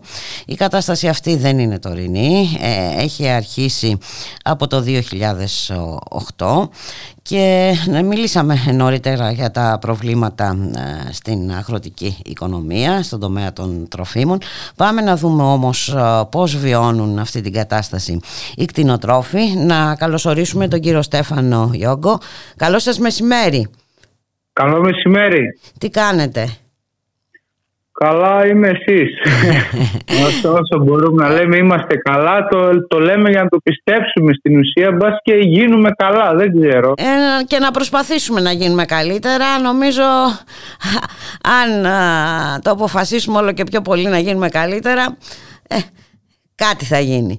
Θα μας μιλήσετε λίγο για τα προβλήματα που αντιμετωπίζετε σήμερα ε, κύριε Γιώργο γιατί είναι, είναι, είναι πάρα πολλά προφανώς ε, και επιδεινώνονται συνεχώς και με τον πόλεμο βέβαια στην ε, Ουκρανία. Ε, το Εννοώ ότι προφανώς έχουν αυξηθεί και οι ναι, ζωοτροφές. Τα... Για πέστε όλο, μας. Όλο, όλο το κόστος παραγωγής έχει ανέβει κατά 120% σε σχέση με πέρσι και τα προϊόντα μας έχουν ναι, σε σχέση με πέρσι 120% με τιμολόγια, με αποδείξεις, με, με στοιχεία. Δηλαδή δεν λέμε λόγια του αέρα, υπάρχουν στοιχεία. Όταν το καλαμπόκι πέρσι το αγοράζαμε αυτή την εποχή 20 λεπτά και φέτος έχει φτάσει 50 λεπτά το καλαμπόκι η σόγια από 40 λεπτά στα 75. Η ΔΕΗ έχει το ρεύμα. Δεν θα ναι. βάλω η ΔΕΗ, είναι μια εταιρεία. Θα πω ναι, το ναι. ρεύμα έχει ανέβει 200%.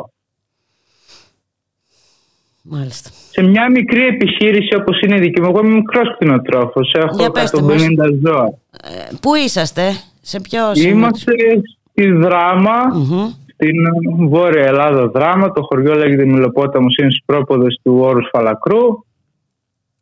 Ε, έχει από εκεί που μας ερχόταν ΔΕΗ 100-110 ευρώ, τώρα 300, έχει φτάσει μέχρι και 360.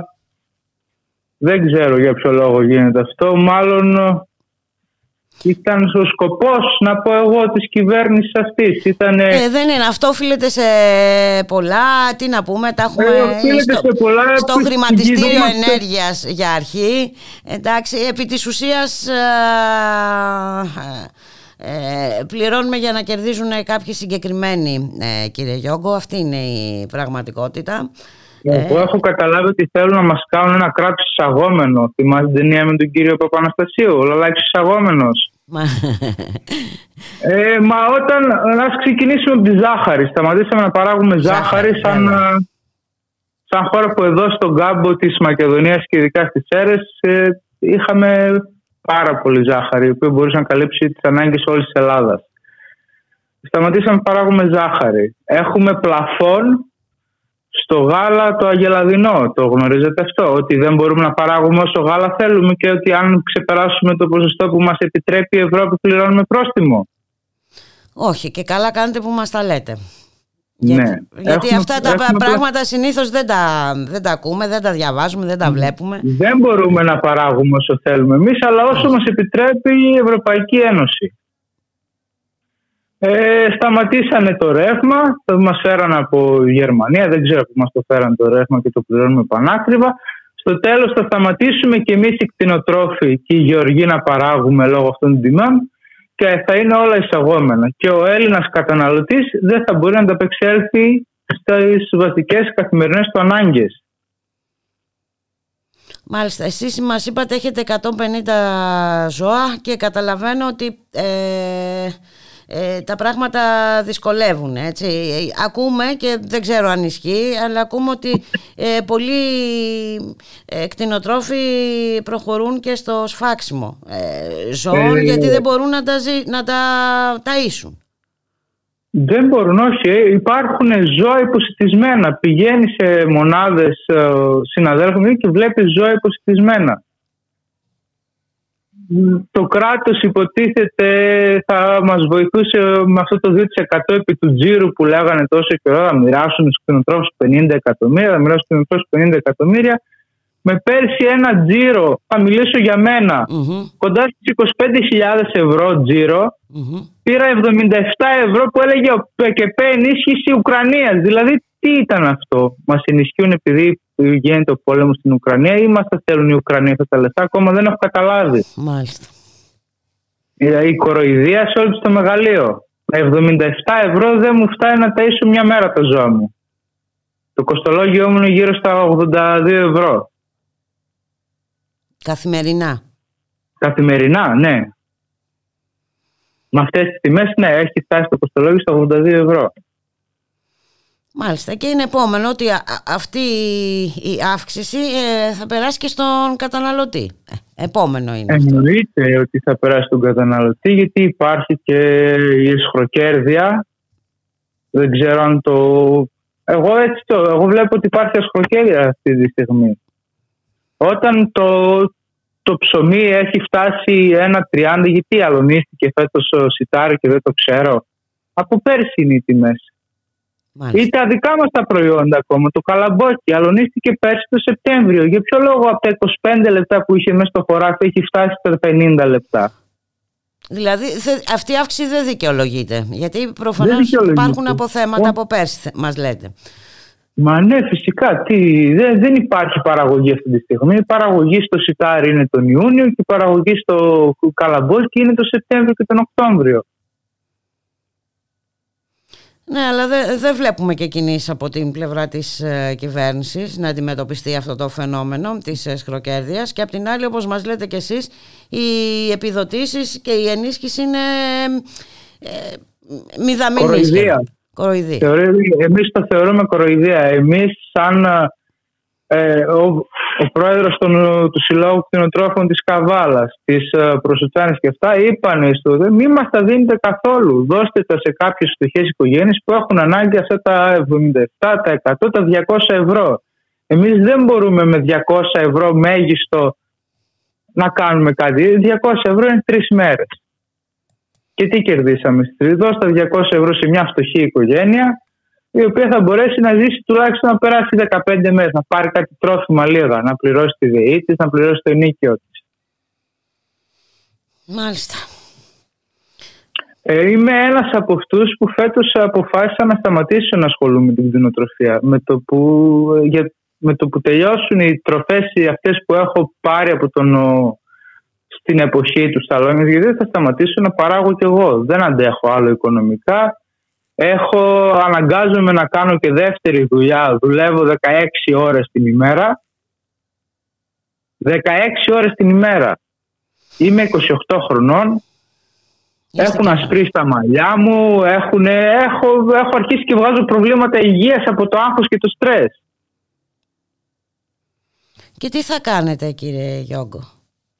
Ε, δεν θα ψάξω να βρω κάτι άλλο. Και αν δεν βρω στην Ελλάδα, θα φύγω στο εξωτερικό. Είμαι νέος άνθρωπος, είμαι σπουδαγμένος άνθρωπος, έχω τελειώσει ζωική παραγωγής, είμαι κτηνίατρο διατροφολόγος αγροτικών και εκμεταλλεύσιμων ζώων.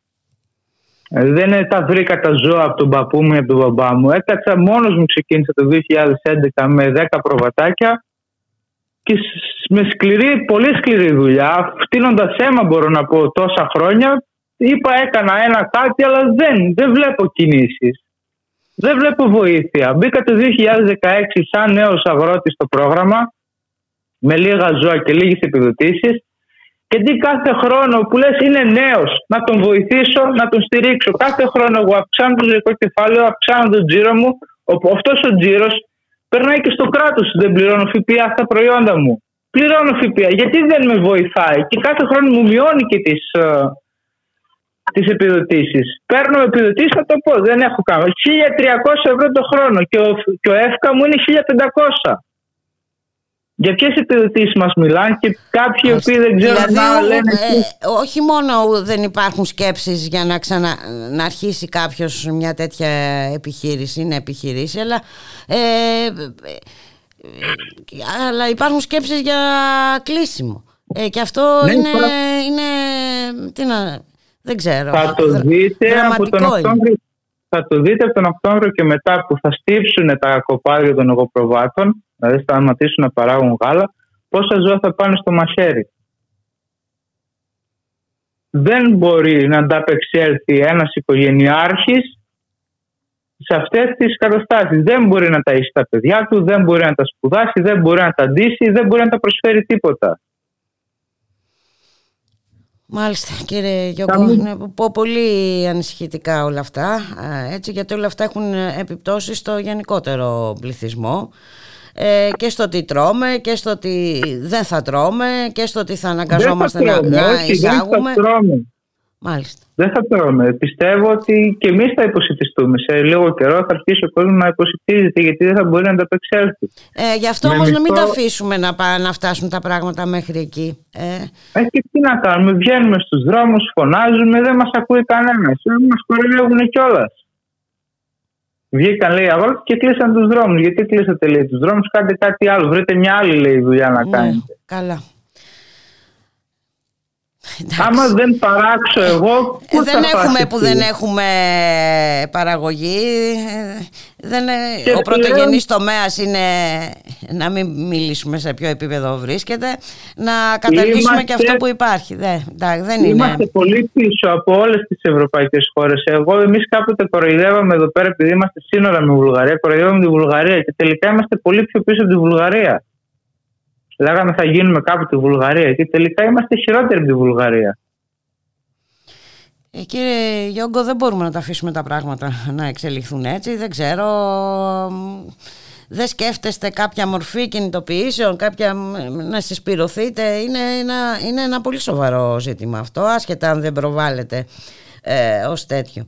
Και αφορά και το μέλλον. Το θέμα είναι ότι εμείς, ειδικά οι κτηνοτρόφοι, θα πω, οι οποίοι δουλεύουμε 365 μέρες το χρόνο, δεν μπορούμε να αφήσουμε τα ζωντανά Μάλιστα. μας ούτε για μια μέρα. Κατάλαβα. Δεν μπορούμε. Είμαστε στη φιλιά. Άμα τα αφήσουμε, θα αρρωστήσουν, θα μείνουν νηστικά, δεν θα παράξουν μετά. Είναι πολύ δύσκολη αυτή η δουλειά. Πραγματικά. Είναι μια δουλειά η οποία είναι απαιτητική. Τα ζώα είναι, ρολο- είναι ορολόγια, έχουν ορολογιακούς ο, μέσα τους ε, ρυθμίσεις. Πρέπει να φάνε συγκεκριμένες ώρες, να αρμεχτούν συγκεκριμένες ώρες, να, να βγουν έξω, να τα χτυπήσει ο ήλιος. Ε, Είναι όλα συγκεκριμένα. Αν κάτι γι' αυτό δεν μας ακούει κανείς, γιατί δεν μπορούμε. Μάλιστα. Σου λέει είστε αναγκασμένοι, θα είστε εκεί πέρα, θα δουλεύετε και δεν θα μιλάτε. Και αν μιλάτε δεν θα σας ακούμε, θα κλείνουμε τα αυτιά μας. Αυτό βλέπω εγώ, αυτό νιώθω εγώ. Σαν Στέφανος νιώθω αυτό το πράγμα, ότι δεν μας ακούει κανείς. Ότι και στους δρόμους που βγήκαμε, που πήγαμε στην Κομωτινή να βρούμε τον Περιφερειάρχη, δεν ακουστήκαμε. Μάλιστα. Όταν στην Ισπανία η αντίστοιχη, ε, πώς να το πω τώρα, όπως μας έδωσαν εμάς υποτίθεται το 2% του τζίρου Μμμ. και πήραμε 77 ευρώ, πήρα 77 ευρώ, αν ήμουν στην Ισπανία θα έπαιρνα 150 ζώα που έχω δηλωμένα επί 15 ευρώ. Μάλιστα. Ε, θα, θα έπαιρνα κοντά στις ε, πόσες χιλιάδες ευρώ. Να κάνουμε τον πολλαπλασιασμό τώρα. Ναι, δηλαδή θα έπαιρνα πολλά παραπάνω. Πολύ, λεφτά. ε, ναι, ναι, πολύ περισσότερα τώρα, ούτε κατά διάνοια. Θα έπαιρνα 1.800-2.000 ευρώ και τώρα πήρα 77. Μάλιστα. Δηλαδή, ή ζούμε μια παράνοια, ζούμε μια κοροϊδία, ζούμε μια τρέλα. Δεν ξέρω. Εγώ, εγώ θα τα παρατήσω σίγουρα. Ε, μαζί με μένα, από όσο ξέρω, θα τα παρατήσουν άλλοι 100 κτηνοτρόφοι στη δράμα και άλλοι τόσοι στις αίρες και στην Καβάλα που είμαστε γειτονική νομή. Δηλαδή, Ε, τι να σας πω κύριε Γιώργο, πραγματικά όπως μας τα λέτε τα πράγματα είναι πολύ δύσκολα για σας. Ε, τι να πω, αλλά τα πράγματα δεν, Δεν θα είναι, είναι μόνο μόνο για δύσκολα μας για σας, θα δύσκολο. είναι δύσκολα και για μας όλους. Οπότε για όλους δύσκολο. ε, όλοι ε, πρέπει να κάνουμε κάτι σε αυτή την ε, κατεύθυνση και για να μείνετε εσείς σε αυτή τη δουλειά την οποία την επιλέξατε, δεν σας την επέβαλε κανείς. Ναι, την, την Ε. επιλέξαμε τη δουλειά. Είπαμε, ήμασταν ρομαντικοί, ασχοληθούμε με τη φύση, αγαπάμε τα ζώα. Αλλά ο Και ρομαντισμός... έτσι ε, πρέπει να εξακολουθήσει να γίνεται, δεν ξέρω. Ε, εμείς από την πλευρά μας κάνουμε ό,τι μπορούμε να αναδεικνύουμε τα θέματα όσο μπορούμε να εισακουστούμε. Ε, τι να πω. είναι, ναι, σας ευχαριστούμε για αυτό που μας δίνετε ένα βήμα, μια φορά να ακουστούμε κι εμείς, να, να ακούσει ο κόσμος πραγματικά. Αυτές, ειδικά φέτος για το Πάσχα, να ξέρετε, εμείς φάξαμε με 7 ευρώ το αρνί, το κιλό. Μάλιστα. Το κόστος για να γίνει, δηλαδή στα 10 κιλά που ενός ο, σφάγιου Μμμ. πήραμε 70 ευρώ. Το κόστος ήταν γύρω στα 80. Ήμασταν πάλι ζημιωμένοι. Μάλιστα. Άλλες Και- χρονιές ήμασταν χειρότερα. Δηλαδή, άλλες χρονιές ε, πρόπερση με το πρώτο lockdown σφάξαμε τα αρνιά μας 3,20 και πήραμε 32 ευρώ και τα έξοδα ήταν 60. Τέλος πάντων, εμείς σφάξαμε με 7 ευρώ. Να ακούσει ο καταναλωτής. Εμείς σφάξαμε με 2 ευρώ. Μάλιστα. Ο Έμπορα το πούλησε 9 και ο Χασάπης θα το βάλει 15-16 ευρώ. Μάλιστα. Και ο Χασάπης βγήκε και μου ζητούσε να βάλουν πλαφόν στον Έλληνα κτηνοτρόφο, στην τιμή του αμνοερυφίου.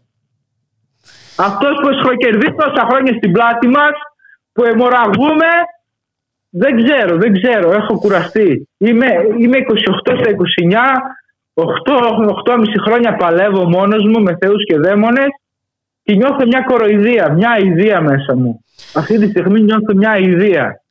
Γιατί κοροϊδεύουν τον Έλληνα. Αχ, σας ευχαριστώ πάρα πολύ για την συνομιλία κύριε Και εγώ σας Γιώργο. ευχαριστώ και συγγνώμη για... Ε, όχι, όχι, αλίμονο, συγκίνηση του- αλίμονο. Καλή δύναμη σας Να εύχομαι. είστε καλά, να είστε καλά. Καλό μεσημέρι. Να είστε καλά, ευχαριστώ πάρα πολύ. Γεια σας. Γεια σας. Δεν είναι τα λεφτά Είναι του δρόμου η χαρά. Δεν είναι η δόξα Δεν είναι τα λεφτά. Είναι του δρόμου η χαρά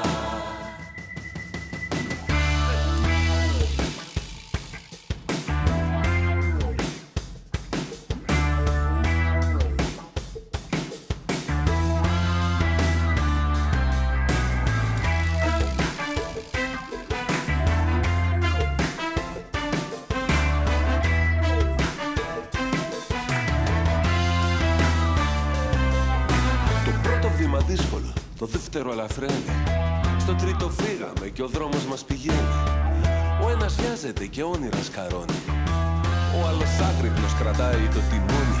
Βαλκανίζατε, μ' αναμένο μοτέρ. Με τα φώτα και τα λάδια καμένα. Βαλκανίζατε, χωρίς αμορτισέρ. Και έχω βρει το μαστορέ μου με σένα. Μα η φιλία είναι φιλία. Θέλει παιχνίδι και ταξίδι και αλητία. Ναι, η φιλία είναι φιλία. Θέλει ξενύχτη και αμπελοφιλοσοφία. Θέλει τέχνη και θυσία. Καυγάδες, πελάδες και παιδικά αστεία. Δεν είναι η δόξα, δεν είναι τα λεφτά Είναι του δρόμου η χαρά Δεν είναι η δόξα, δεν είναι τα λεφτά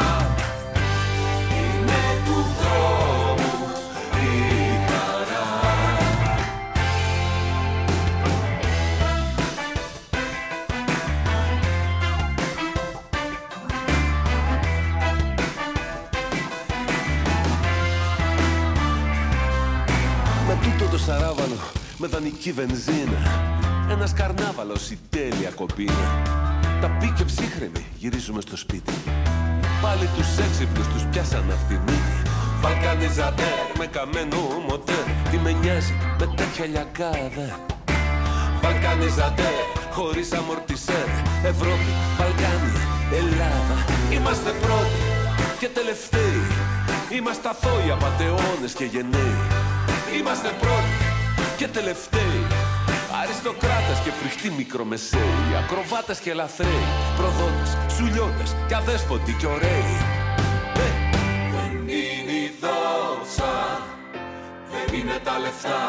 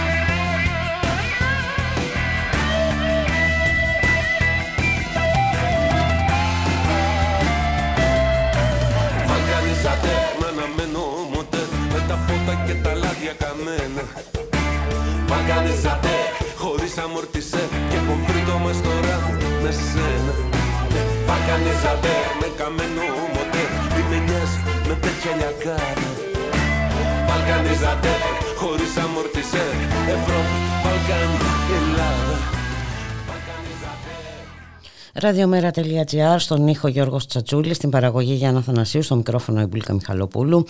Και σήμερα μεγάλη η Τετάρτη έχουμε στις δύο κινητοποίηση από το Συνδικάτο Μετάλλου Αττικής και Ναυπηγικής Βιομηχανίας Ελλάδας με βασικό αίτημα τη στήριξη των εργαζομένων στα ελληνικά αμυντικά συστήματα. Να καλωσορίσουμε τον κύριο Κώστα Μητυλινού, μέλος της ε, διοίκησης του Επιχειρησιακού Σωματείου των Ελληνικών Αμυντικών Συστημάτων στον Ιμητό και μέλος της διοίκησης του Συνδικάτου Μετάλλου Αττικής. Καλό σας μεσημέρι.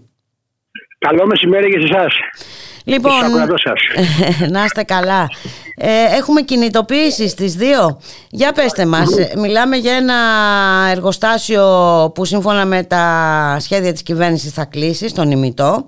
Και τι γίνεται με τους εργαζόμενους; Θα λέγαμε, ότι το, θα λέγαμε ότι το κυρίαρχο αυτή τη στιγμή ε, δεν είναι η επιπλέον διατακτική των 150 ευρώ που οπωσδήποτε καίει όλους τους συναδέλφους γιατί η ακρίβεια όπως γνωρίζετε οι ανατιμήσεις είναι τις βασταχτες ε, και οπωσδήποτε μας ενδιαφέρει και αυτό το αίτημα το οποίο αρνήθηκε η διοίκηση. Ότι, η κυβέρνηση, ότι η κυβέρνηση δεν είναι ο μέτοχος βασικά ε, δεν ε, ικανοποιεί το αίτημα. Είμαστε εδώ και γι' αυτό φυσικά. Αλλά το κυρίαρχο είναι ότι αυτή τη στιγμή ε, κλείνει κυριολεκτικά το εργοστάσιο του ημιτού.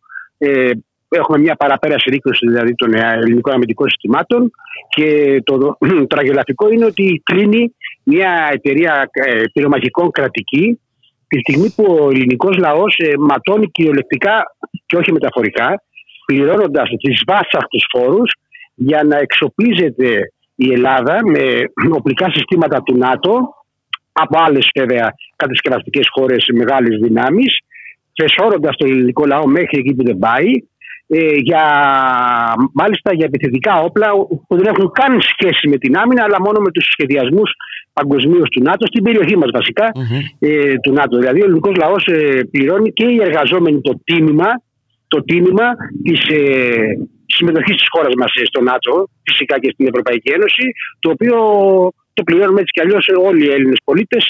Ε, και σε πολλά επίπεδα. Και σε πάρα, πάρα πολλά επίπεδα. Αυτή τη στιγμή αυτό γίνεται. Είναι μια πολιτική κυριολεκτικά εγκληματική ως προς τα συμφέροντα των εργαζομένων, την οποία ακολουθεί η σημερινή κυβέρνηση ε, παίρνοντας τη σκητάλη από εκεί που την άφησε η προηγούμενη. Αυτό οι εργαζόμενοι, σε αυτό ακριβώς οι εργαζόμενοι πρέπει να αντιδράσουμε. Αυτό κάνουμε σαν συνδικάτο ε, μετάλλου και ναυπηγικής Αυτό προσπαθούμε να πείσουμε και τους συναδέλφους από το, το χώρο μας ε, πιο αποφασιστικά, πιο δυναμικά να εναντιωθούν σε αυτή την πολιτική. Γιατί πραγματικά δεν μπορείς να περασπίσει τα δικαιώματά σου, να, την οικογένειά σου και τα εργασιακά μας δικαιώματα, αν δεν ε, συγκρουστείς με αυτή την κατάσταση. Αν δεν αντιδρασει αν δεν αγωνιστείς, αν δεν παλέψεις τέλος πάντων. Ε, είναι, όφελε, είναι η υποχρέωσή μας. Αυτό κάνουμε και σε λίγο, όπως είπατε κι εσείς, θα πραγματοποιήσουμε. Έχει κανονιστεί συνάντηση ε, αυτό είναι ένα θετικό βήμα το οποίο φυσικά. Με ποιον ε, έχει κανονιστεί η συνάντηση; Με τον, με τον κύριο Κουλοχέρη, τον ε, γραμματέα οικονομικών, τον Γενικό Γραμματέα Οικονομικών του Υπουργείου Οικονομικών, αν, αν δεν κάνουμε λάθος στην ιδιότητά του, να μας συμπαθάτε αν κάνουμε λάθος. Καλά, εντάξει, δεν έχει και τόσο μεγάλη σημασία. δεν έχει και τόσο μεγάλη σημασία. Έχει επισκεφτεί και την εταιρεία και τη διοίκηση είχε, από ό,τι καταλαβαίνουμε είναι ο κομιστής των ε, νέων προς την διοίκηση των εντολών της κυβέρνησης ε, για το πώς θα περπατήσουν τα πράγματα για το, τους επόμενους μήνες. Μιλάμε για απομάκρυση των εργαζομένων. Οι, οι οποίοι πόσοι, είναι, κύριε Μετίνη. Αυτή τη στιγμή στον, στον ημιτό, αυτή τη στιγμή είμαστε γύρω στους 200 και περίπου ε, με αορίστου χρόνου, δηλαδή που είμαστε εκεί 30-40 χρόνια. Mm-hmm. Και είναι και, άλλοι, είναι και άλλοι 100 και περί, περισσότερα από 100, 120 συμβασιούχοι με, με φύλακες, security, καθαρίστριες. Γιατί όπως ξέρετε έχουν ιδιωτικοποιηθεί πολλές υπηρεσίες ε, γενικότερα, αλλά και στο χώρο το δικό μας. Μιλάμε για 300, 300 ε, και επιπλέον εργαζόμενους, οι οποίοι 31 λένε τα νέα, οι πληροφορίες και επίσημες, δεν είναι ανεπίσημες, 31 Αυγούστου είναι μια ημερομηνία και 31 Δεκάτου Δεκέμβρη η δεύτερη, πρέπει να έχουν αδειάσει το χώρο, ε, να έχουμε φύγει από εκεί και δεν μας λέει κανείς πού θα πάμε. Και δεν μας λέει κανείς πώς θα μετακατασταθεί πραγματικά αυτή η τεράστια βιομηχανία. Ε, με αποτέλεσμα το συμπέρασμα να βγαίνει αβίαστα ότι πρόκειται για κλείσιμο, δεν θα γίνει καμία ουσιαστική μετεγκατάσταση παραγωγικών δραστηριοτήτων. Ε, Μιας και έτσι κι αλλιώς οι εργαζόμενοι το ξέρουν αυτό. Τόσα χρόνια ε, φροντίζανε να σαπίζει να να εγκαταλείπεται η εταιρεία, φροντίζανε να μην την ε, ενισχύουν. Ε, το γνωστό σχέδιο. Να, ναι, δεν, δεν, δεν το γνωστό σχέδιο της απαξίωσης.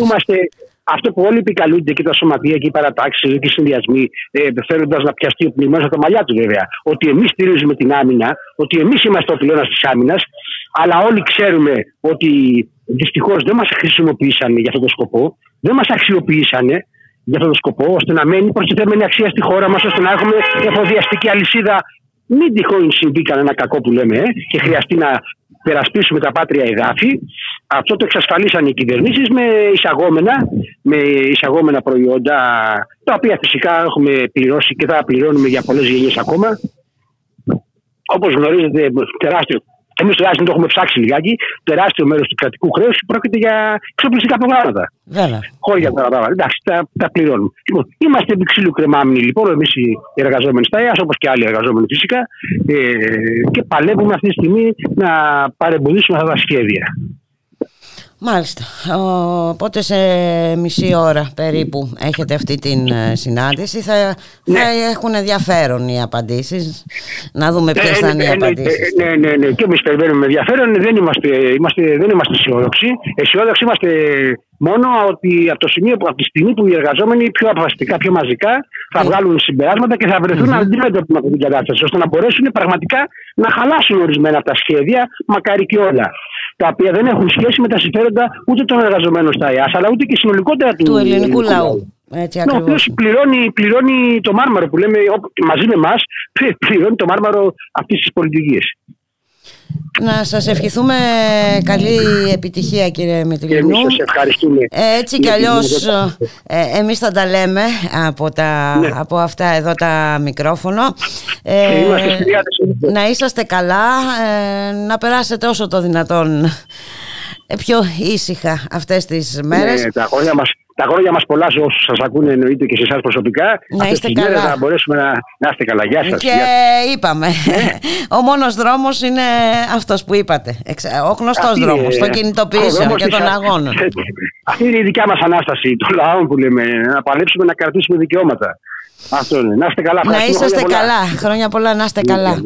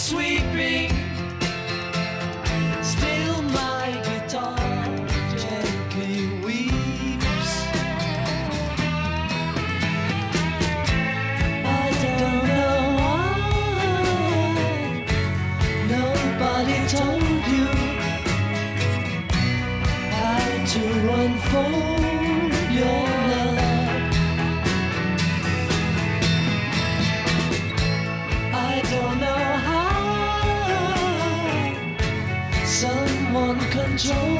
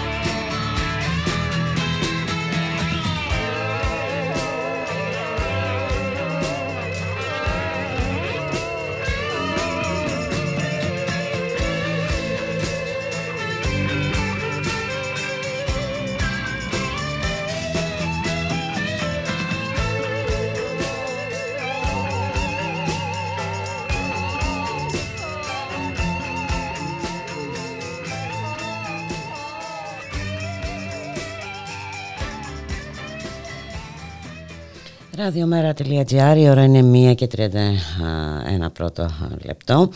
Ε, εμείς εδώ ήρθε η ώρα να σας αποχαιρετήσουμε. Στη ρύθμιση του ήχου είναι ο Γιώργος Τσατσούλης, στην παραγωγή Γιάννα Θανασίου, στο μικρόφωνο η Μπουλίκα Μιχαλοπούλου. 21η Απριλίου αύριο θα ειδική ε, εκπομπή έχει ετοιμάσει ο συνάδελφος ε, Γιώργος Χρήστου.